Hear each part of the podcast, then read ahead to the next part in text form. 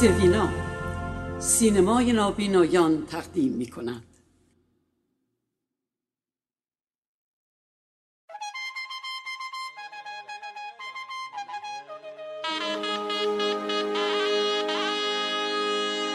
زرباهنگ زرباهنگ. ویژه برنامه موسیقی نواحی ایران.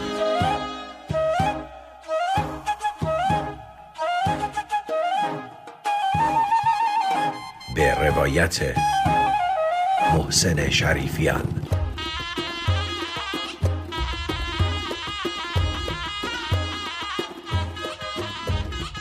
زرباهنگ با اجرای ماه گل مقتدر در رادیو سوینا.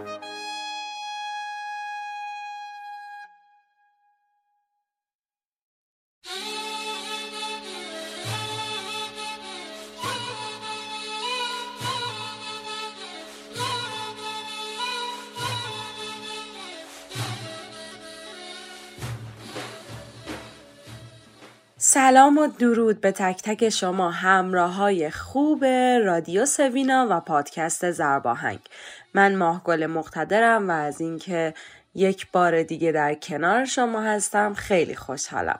امیدوارم حال دلتون خوب خوب باشه و تو این روزهای آخر پاییز دلتون خوش باشه و مثل پاییز عاشق باشین و دنیاتون پر از رنگای قشنگ پاییزی باشه. مرسی که زرباهنگ رو برای شنیدن انتخاب کردید و امروز کنار ما هستید. امیدوارم تو این دقایقی که کنارتونیم بتونیم حال دلتون رو خیلی بهتر کنیم و رنگ و بوی دیگه ای به عصر چهارشنبهتون بدیم.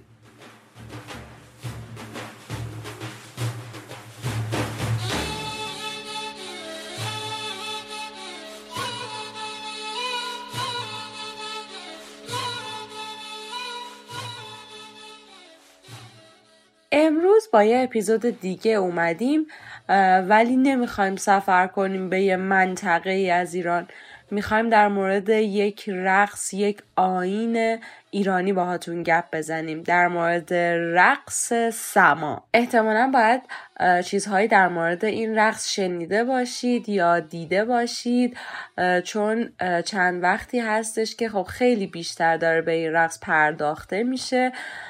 ولی خب من توضیحات کوتاهی رو در مورد این رقص میدم و بعد میگم که مهمان ما کی هست و آقای شریفیان چه گزارشی بر ما تهیه کردن. ریشه رقص سما به سنت صوفیان باز میگرده و این جشن یکی از مراسم های مذهبی اهل تصوفه. سما تاریخچه چند هزار ساله داره و نشونه هایی از اون رو در زمان داوود نبی می‌دونن و در ایران هم در شاهنامه از رقص سمان یاد شده. در زمان کیخسرو و خسرو کیانی از پادشاهان سلسله کیانیان. این رقص شامل چرخش بدن همراه با خلصه برای اهداف معنوی به کار میره. سازهایی مثل دف و نی و تنبور در این رقص خیلی نقش مهم و پررنگی دارن. این رقص می‌تونه هم در برخی از مراکز صوفیانه مثل صومعه ها یا خانقاه ها انجام بشه همین که یک جای به خصوصی داره که درون اون یک سالونی هست که به اونجا سماخانه گفته میشه. یکی از کسانی که بسیار نقش داشته در جاودانه شدن این آین به خصوص در بین دراویش مولانا جلال الدین بلخی بوده که بسیار زیاد به آین سما اهمیت می‌داده و خودش انجام می‌داده. البته میگن که سمایی که اون موقع انجام می‌شده با الان متفاوت بوده کمی. و مولانا از وقتی که با شمس تبریزی آشنا میشه و شمس تبریزی از اهمیت سما بهش میگه به این آین می‌پردازه و از اون پس بسیار پر اهمیت میشه سما براش. تا جایی که وقتی خبر مرگ شمس تبریزی رو میشنوه هم باز به سما می‌پردازه. مولانا سما رو غذای روح می‌دونست و معتقد بود که در حین سما در همه چیز وجود خدا رو می‌دید. و پیش می اومد که حتی بیش از یک هفته در سما باقی میموند. در تحلیل رقص سما می‌تونیم بگیم که هر کدوم از حرکت ها نشانه یک نکته ای هستش. که حالا جلوتر در گفتگوی آقای شریفیان و مهمان این هفتمون میشنویم. تا قبل از اون این نکترم فقط بگم که هم در کشور ما هم در کشورهایی مثل ترکیه یا سوریه و هند حتی مدل های مختلف رقص سما انجام میشه و خب در شهر قونیه هم که هر سال مراسم بزرگی برگزار میشه و خب بسیاری از انسانهایی که اونجا میرن و حضور دارن توانایی اینو دارن و بلدن این رقص رو و انجامش میدن.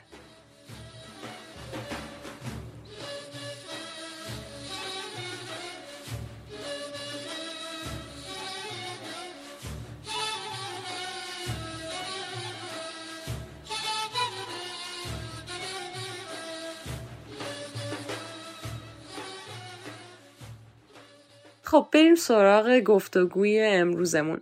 آقای شریفیان عزیز برای یکی از اجراهاشون که به ونکوور رفته بودن به صورت اتفاقی با آقای فرزاد عطار جعفری آشنا شدن و یک کار مشترکی هم با هم می‌خواستن انجام بدن و آقای فرزاد عطار جعفری جزو کسانی هستن که سالیان ساله که الان سما می‌کنن و رقص سما رو به خوبی انجام میدن و ساکن ونکوور هستن.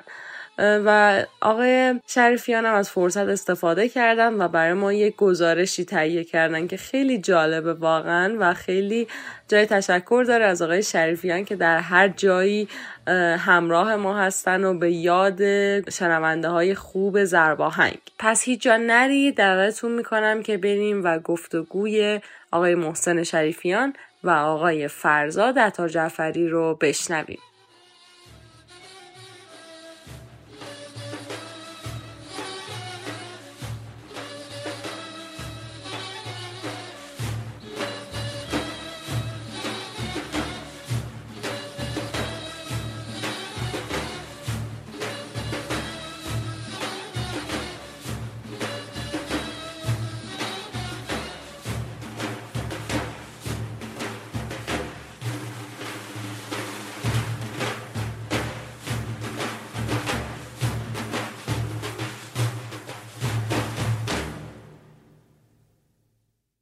در ابتدای این گفتگو آقای عطار جعفری در مورد خودشون بهمون گفتن در مورد اینکه از چه سالی رقص سما رو آغاز کردن آموختنش رو و نزد چه کسی کجا این کار رو شروع کردن. بریم بشنویم توضیحاتشون جالبه. محسن عزیز سلام و درود. خدمت شما و همه دوستان عزیز و گرامی. اسم بنده فرزاد عطار جعفری و خیلی خوشحالم میبینمت. من راستش موزیسین نیستم ولی موزیسین ها رو خیلی دوست دارم و حرفه‌ای هم بهشون گوش میدم. شنونده موسیقی هستم و همیشه سعی می‌کنم شنونده حرفه‌ای موسیقی باشم چون بسیار. گوش کردنم خودش خیلی مهمه راستش. به حال من تو زمینه رقص سما خیلی کار کردم و سعی کردم یاد بگیرم و دارم می‌گیرم. همیشه فکر می‌کنم یه دانشجویی هم راستش تا آخر عمر. هر دفعه یه چیز جدید یاد می‌گیرم. به حال چندین ساله من این رقص رو به خاطر عشق خاصی که به مراقبه های حرکتی حالا اینجا بهش میگم moving meditation داشتم و دوست داشتم یه چیزی رو پیدا کنم که از شرق باشه. چون از جایی که من اومدم ازش از آب خون از خراسون. برای همین رفتم سراغ این کار سراغ این راه.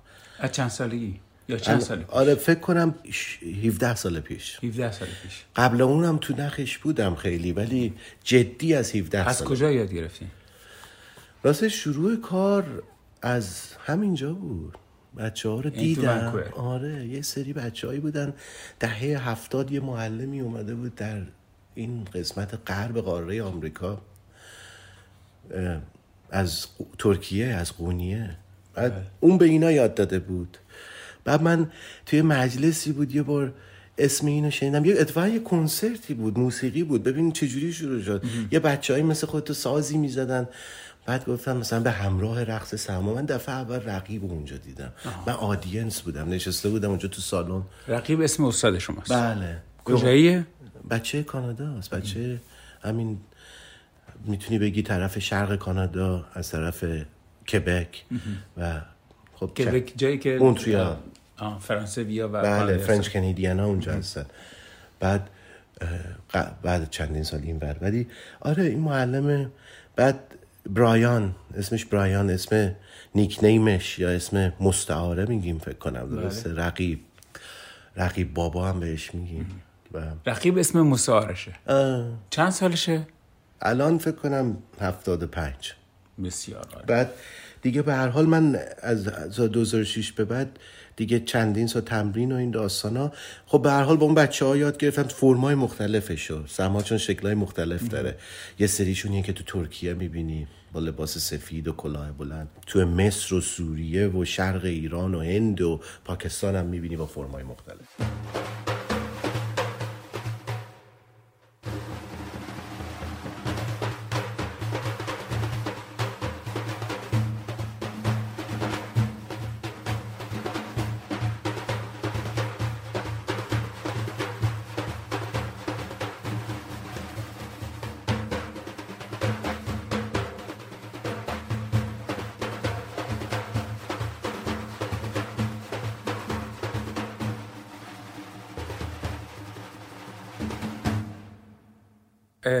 بده که همینجا بپرسم که از نظر شما سما معنیش چیه و چه تعریفی از سما دارید؟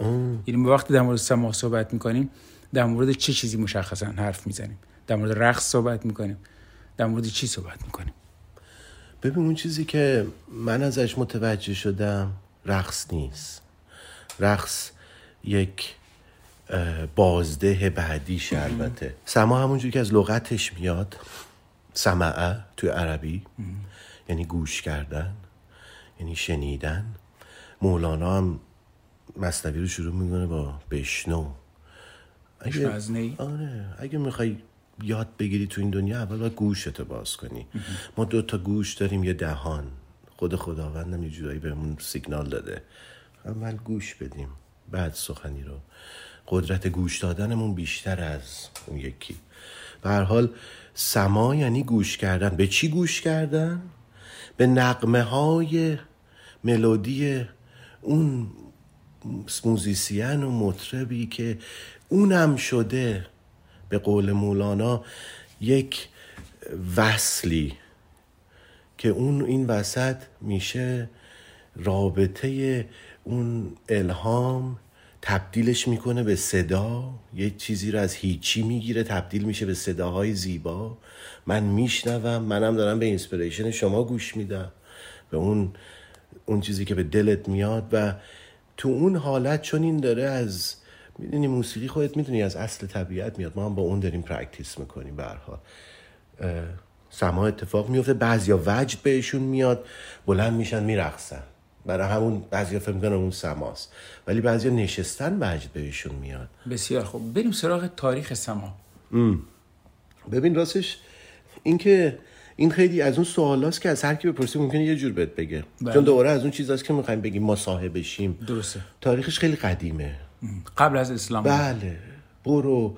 از وقت تا وقتی که می‌تونین یادتون بیاد چیزای نوشتاری انسان ها یک جوری وقتی که به وجد و شوق می آمدن بلند می شدن یه تکونی می خوردن یه یا می چرخیدن یا می پریدن بالا پایین یا دستی تکون می دادن یا یه سری می زدن یا یه کاری یعنی شما میگین سما تاریخش برابره با تاریخ رقص در میان آره انسان از قدیم ما تا اونجایی که زور زدیم پیدا کنیم. مثلا یه چیزایی که من پیدا... تونستم یک کم ببینم یک دراینگ های چیزای کشیدنی حکاکی روی سنگ های جاهای قدیمی بوده که نشان میده یه خانومی مثلا یا آقایی دستاش بازه و داره میرقصه یه دامنی هم حالا کوچیک بزرگ باشه. این که در تورات و انجیل از در واقع حالا من بین انجیل و انجیل موندم خاطر این لعجم از سما صحبت شده تا چه اندازه می‌تونه مرتبط باشه با همین سمایی که ما داریم؟ ها می‌دونی اونا به چیزش رفر می‌کنن دیگه به اون شنیدن. چون همه راه ها همه اینها انسان داره تشویق می‌کنه برای اینکه تو بشینی ساکت باشی تو اون لحظه باشی و بشنوی. اونا اکثر چیز اون سما رو میشنوی. حتی خیلی راستش بزرگان درباره سما حرف زدن گفتم دوباره رقص رو نمیگن به شنیدن دارن refer می‌کنن. درسته. ولی خب اون فرمی که شما می‌بینی این practice همیشه بوده. همه همه تشویقت می‌کنن تو بشینی به موسیقی گوش بدی به نوایی گوش بدی به شعری گوش بدی به تو لحظه. بعد از اسلام چه اتفاقی میفته برای رقص سما؟ ببین راستش نمی‌دونم و من زیادم رفرنس طرفای اسلام روی سما پیدا نکردیم یعنی زمانی که خب می‌تونی بگی 1400 سال پیش که حضرت محمد اونجا بودن اون موقع نمی‌دونم. و هنوزم داریم روش کار می‌کنیم. ولی 600 700 سال بعدش اینجوری که من متوجه شدم از طرف خراسان و پیران خراسان این practice و که خیلی هم میگن مثلا سنایی روش خیلی قوی بوده عطار. و ultimately یعنی در آخر خانواده مولانا وقتی که کوچ می‌کنن و میرن به طرف قونیه از طرف خراسان اول میرن پایین به طرف مکه بعد بالا از طریق عراق و اینا می‌رسن به قونیه. اونجا زندگی می‌کنن. حالا فکر کن من از تهران اومدم کانادا یه همچین اتفاقی افتاده. اون موقع مرزا کوچیک بوده دنیا اون بوده اون موقع. چرا نام مولانا با سما گره خورده؟ خب ایشون خیلی روش فوکس کرد.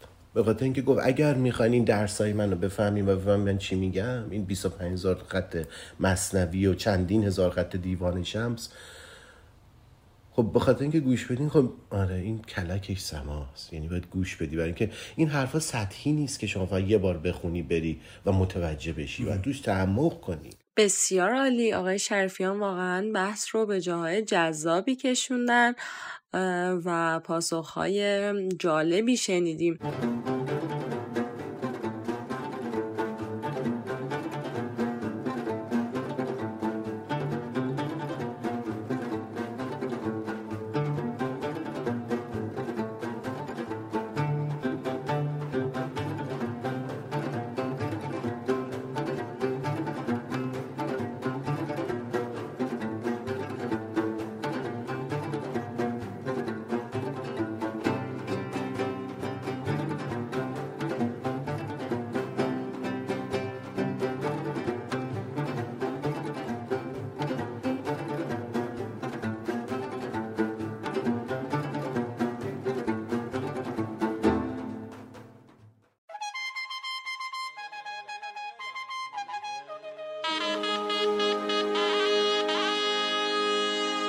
زرباهنگ زرباهنگ. ویژه برنامه موسیقی نواحی ایران.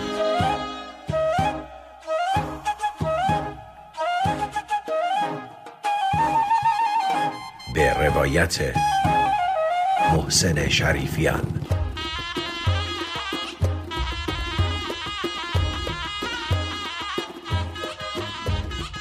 زرباهنگ با اجرای ماه گل مقتدر در رادیو سوینا.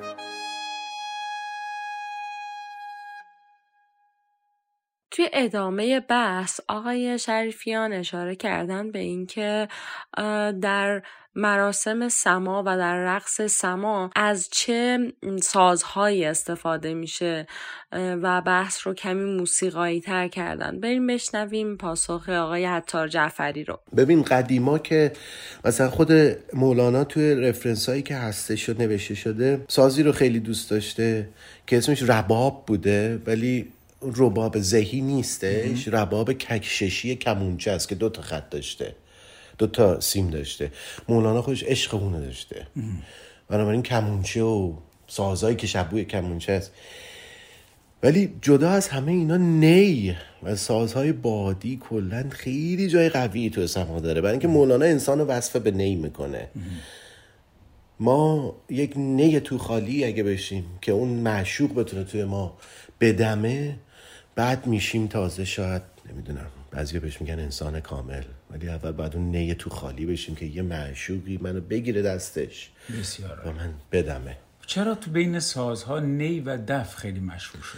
آره بخاطر اینکه سادن و در این حال هم مثل دریا. تو حین سادگیشون که نگاهش می‌کنی یه تیکه چوبیه و چا- نه تا سوراخ داره و ولی ماشاءالله وقتی که صداش در میاد اولا تو همه سرزمین اونجا استفاده میشه. تو ترکیه من دیدمش تو سوریه و ایجپت و به قول معروف بره طرف هندوستان و اون همه استفادهش می‌کنن. تو ایران هم که خیلی قویه. یکی اون دف هم خب یه حالت صدای روحانی داره. از قدیم مال مجالس درویشان بوده و وجد میاره دف. خیلی حال خوبی داره و حالا اونم طرق مختلفش. بندیر برو اون ورتر یه خود سازای کوبه‌ای دیگه. به حال آره این دوتا ساده تر بعد خیلی هم راحت بوده. راحت کریش میگه میذاشی تو جیبی جایی اونم دستت می‌گرفتی. خیلی وقتا کوکونک هم نمی‌خواست البته شما باز استادی می‌تونی بگی. سری می‌تونستی را بیفتی. و در نهایت تنبور؟ آره تنبور هم که یکی از ما می‌دونیم تا اونجایی که دوباره اصلاحی شده یکی مادر سازهای ذهیه و خیلی قدیمیه و از قدیم الایام دوباره تو منطقه بوده باز به شکلهای مختلف. مثلا میری طرف ترکیه میشه دیوان یا ساز بهش میگن. بازم از خانواده تنبور میاد راستش. ام، و اونم یه ساز ساده و حالت صدای روحانی و خیلی خوبی داره. آره. بسیار خوب.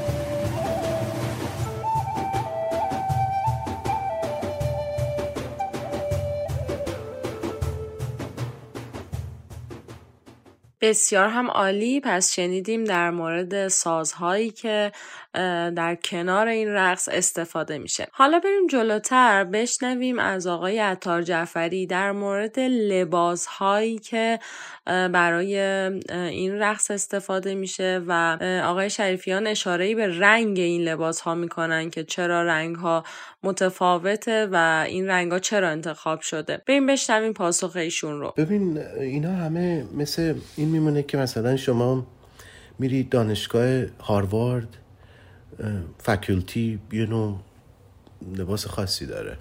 یا مثلا میری دانشگاه قاهره یه نوع لباس دیگه ای داره. اینا همه فرهنگی و منطقه‌ایه. و با چه مدرسه ای مثلا. ولی این رنگ ها خب می‌دونی رنگ ها همه ما انسان ها معمولا به یه رنگی گرایش داریم. می‌تونه می‌تونه شخصی باشه. می‌تونه هم از معناهای بزرگتر اون مدرسه که اون طرف میاد باشه. بنابراین زیاد این چیزاش راستش مهمم نیست. هست و نیست راستش زیاد ما رو اون گرفتار نیستیم. بعد لباسامون هم خب حالت دامنه. و این لباس راستش بخوام بهت بگم وقتی ما زیاد قدیم رفتیم طرف مولانا از اینجوری نبوده. مثلا هر 300 سال پیش این شکلی شده. یعنی کلاه هم نبوده؟ نه یه جور دیگه بوده. مثلا دیزایناش فرق داشته. دقیقا این شکلی می‌تونی نبوده لباسشون تشریح کنیم چطوری هست؟ آره ببین حالا امروزیشو بهت میگم که اون بعد از اون 300 ساله که الان توی ترکیه خیلی می‌بینی. خب یه معمولا یه کلاه بلندی ما سرمون می‌ذاریم. خب میگن چرا این؟ چرا حالا چه کلاهیه و چرا بلنده؟ این می‌دونی رپرزنت می‌کنه یا یعنی نشون میده. یه پوینتریه به سنگ قبر. بهش میگن تونستون یا سنگ قبر. خب برای چی؟ برای چی نمی‌ذاریم رو سرمون هستن خب دراویش قونیه و اناتولیا که من باشون ترین کردم برای اینکه وقتی که میری تو این رقص می‌خوای این رقص رو بکنی تو یه جورایی نفس تو داری می‌ذاری نفس پایینی تو داری ازش درخواست می‌کنی آقا بزن کنار بمیرید بمیرید سنگ قبر رو می‌ذاری رو کلت اولین کار. اون لباس کفنه. اونی که می‌بینی ما میپوشیم. اون دامنه چه مفهومی داره؟ اصلا کلا همش همونیه که موقعی که ما هممون کارمون تمام تو میپیچن میندازنمون تو خاک. یعنی نمادی از کفن هست؟ آره. اصلش اینه. من رنگایی که دیدم توی لباس ها سفید بود. آره اون خیلی دیگه تردیشناله و بچه های درویش های مولویه قونیه اونو میپوشن درسته. و سفیده که بازم نشان دهنده روحه و نشان دهنده رنگ بیرنگیه خب؟ بیشتر سفید بود و سیاه. آره م- سیاه, سیاه چرا؟ حالا اونم باز سفید؟ حالا هیچی و نیستی و تاریکی همه چی از اونجا میاد.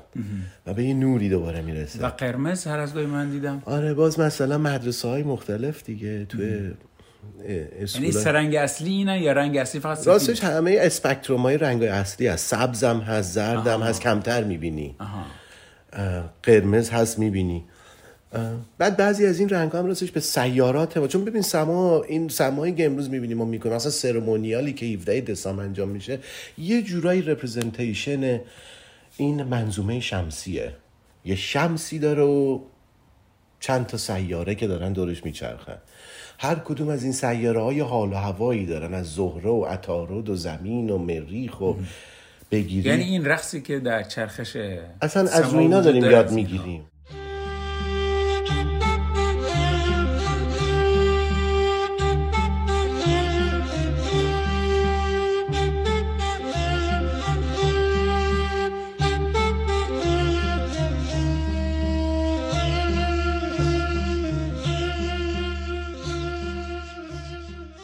شنونده های خوب همراه های نازنین. مرسی که تا پایان این اپیزود کنار ما بودین. به انتهای یک زرباهنگ دیگه رسیدیم توی این اپیزودمون. آقای فرزاد عطار جعفری مهمان ما بودن و ما سعی کردیم اطلاعاتی درباره رقص سما در اختیارتون بذاریم. آقای عطار جعفری از آشنا شدنشون با این رقص به ما گفتن اینکه چجوری در ونکوور کانادا تصمیم گرفتن که این رقص رو دنبال کنن و الان که خب تدریس می‌کنن و حرفه این کار رو انجام میدن. از مناطقی که این رقص درش رواج داره به همون گفتن از سازهایی که در کنار این رقص استفاده میشه به همون گفتن. از لباسهایی که پوشیده میشه دلیل لباسهایی که انتخاب شده رنگ لباسهایی که انتخاب شده و کلی اطلاعات جذاب دیگه که امیدوارم برای شما هم جذاب بوده باشه. مرسی که کنار ما هستید و ما رو همراهی می‌کنید. من رو ببخشید برای اینکه امروز با صدایی گرفته کنار شما بودم دیگه پاییز و زمستونه و دردسرهای سرماش. ببخشید اگر صدام اذیتتون کرد. ممنون که کنارمون هستید از اینجا تشکر می‌کنم از آقای محسن شریفیان برای تهیه گزارش ها و تشکر می‌کنم از آقای مهدی رجبی نازنین برای ادیت و تدوین برنامه. و مرسی از تک تک شمایی که کنار ما هستین. تا یه چهار شنبه دیگه و یه زرباهنگ دیگه تک تک شما رو به خدا میسپارم. بدرود.